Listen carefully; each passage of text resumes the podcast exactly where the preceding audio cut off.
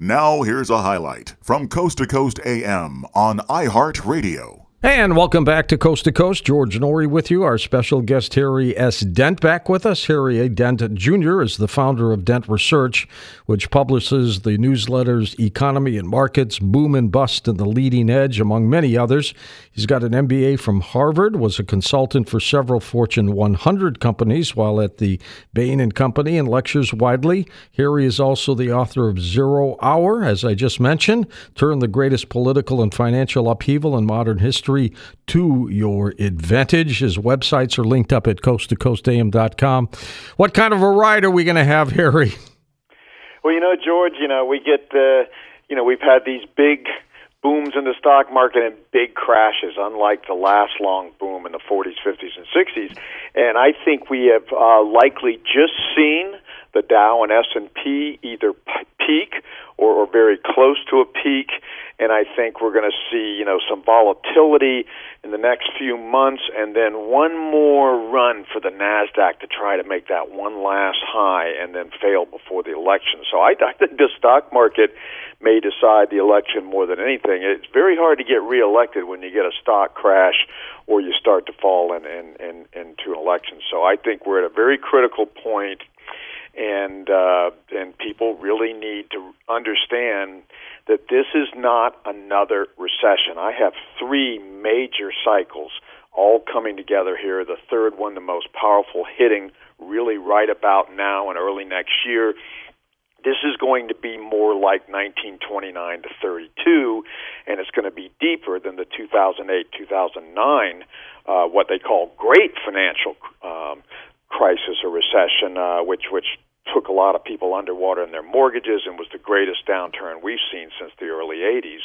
And uh, so, so this is this is serious stuff. This is not the type of thing, George, where you want to listen to your stockbroker and say, "Well, stocks always come back," and you know we have you diversified. No, 2008 9, everything went down except for high quality bonds in the U.S. dollar, and um, so diversification didn't help. But in this case, this is going to be a peak that will not be exceeded for decades. Harry, last week the New York Fed pumped about $87 billion into the bank system. What's going on here? Well, you know, they started, uh, you know, after all this buying bonds and pumping trillions of dollars, about $4 trillion in the economy. That's just the U.S. It's been about 16 trillion since 2009 globally with all the central banks. Now, the U.S. started, you know, pulling back in, you know, draining those excess reserves they put in, and that means less liquidity in the banks. What happens is these banks, most banks borrow from the big banks overnight at like about a 2% rate. Um, and, and so all of a sudden the big banks are saying, oops, uh, we don't want to lend to you. So the Fed had to step in. You know, the last time that happened, 2008. Yeah, and look what happened then. Oh. Yeah, so so that is, you know, they're making like, oh, it's no big deal, and oh, oh, they just had to make their quarterly payroll taxes. No, no, this happens every quarter. That does not hasn't happened since 2008. So that is one of those first warning signs, George, that that hey, something's going wrong, and of course they're not going to tell you something's going wrong because they they don't want people to panic.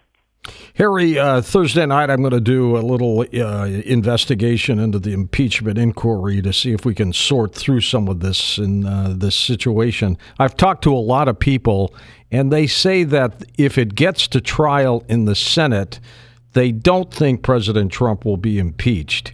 Um, what's your take on this, and what will this do to our financial situation? Just the trial. Well, well you know. Um when when Nixon, I mean, we one of our bit my biggest cycles is a 45 year cycle, and that's the one that's most hitting right now. And if you double that, it hit in 1929. This is right on the Nixon impeachment cycle 45 years ago, and of course, this thing was building just like this whole Trump thing. You know, when Michael Cohen turned on him, just like John Dean. This thing is following the whole Nixon pattern almost exactly, and it would basically say around late this year, you know, in the next few months, particularly this is going to intensify. The stock markets did not react that much to the uh, whole impeachment threat with Nixon until the tapes came out. And, and and and so now here you have this Ukraine thing. I mean, they haven't reacted much yet, but this Ukraine thing is like, well, that's kind of pretty flagrant. And and and it's the same thing as, as Bill Clinton. Yes, the House may well pass this. The Senate is very unlikely, but you have to notice recently, George, this is you know the Republicans went from seven percent to twenty eight percent in polls saying they think impeachment should be considered. Um, so, so things are shifting, and you have already now, just recently, over this Ukraine event, seen Republican senators start to say, oh, "Wait a minute, now, now, you know, we've we've we've stood behind you, but this has gone too far." So, so we'll have to see how this goes, but.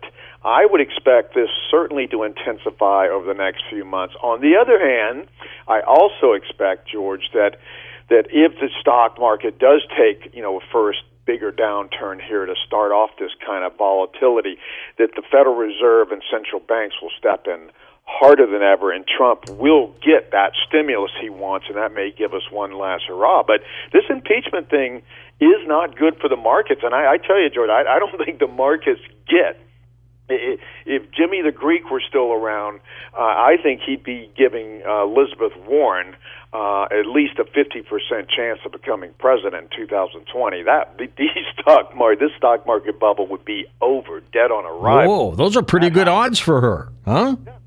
Yeah, I mean, well, right now she's rising in the polls consistently. Trump is falling modestly, and Joe Biden. I, I predicted this from the beginning. I mean, he he's a has been. Uh, Obama wouldn't even let him p- talk in public because he'd always fumble it up or something.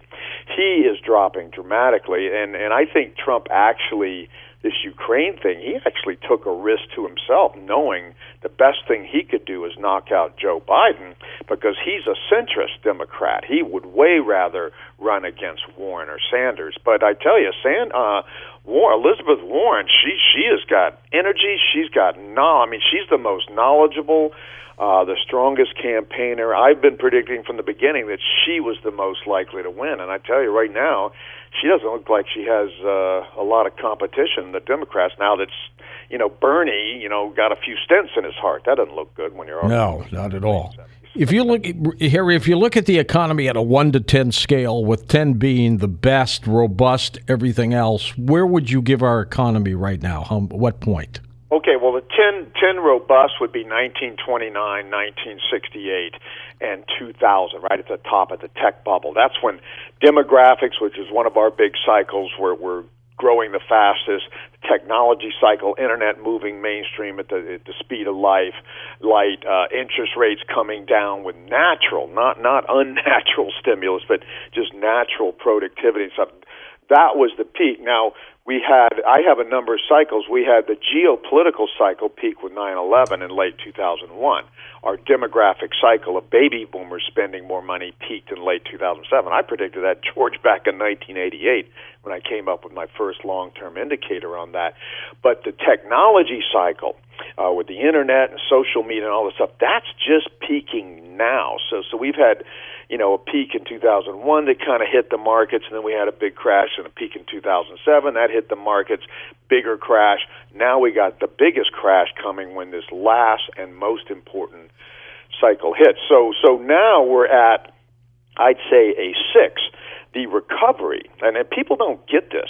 If I look at the peak in 1929 through the worst of the Great Depression in 1940, 11 years, and can go forward now to the um, peak in 2007 we had, uh, and then now into 2018 19, uh, cumulative GDP grew the slowest in history. We grew only 20% back then in the 30s, and it's grown 19% less, and we haven't even hit the the worst downturn by all of my indicators. So we're at a six, heading for a zero. We're heading for something like 1932. Probably not quite as bad overall as the 29 to 32 because we do have stronger demographics in the emerging world that give a little bit of cushion to the to the world market. But our debt levels make 1929 look like nothing, and the overvaluation of the stock market and the stimulus from central banks. This has never been done. They have poured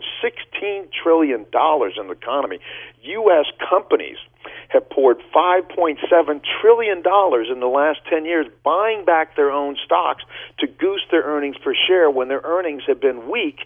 This whole thing is artificial this is going to be the greatest stock bust we see in our lifetime. So I see it as a six going down to zero in the next two to three years. But the only good news, George, is then it's over. All of my cycles will have bottomed out by then. Listen to more Coast to Coast AM every weeknight at 1 a.m. Eastern and go to coasttocoastam.com for more.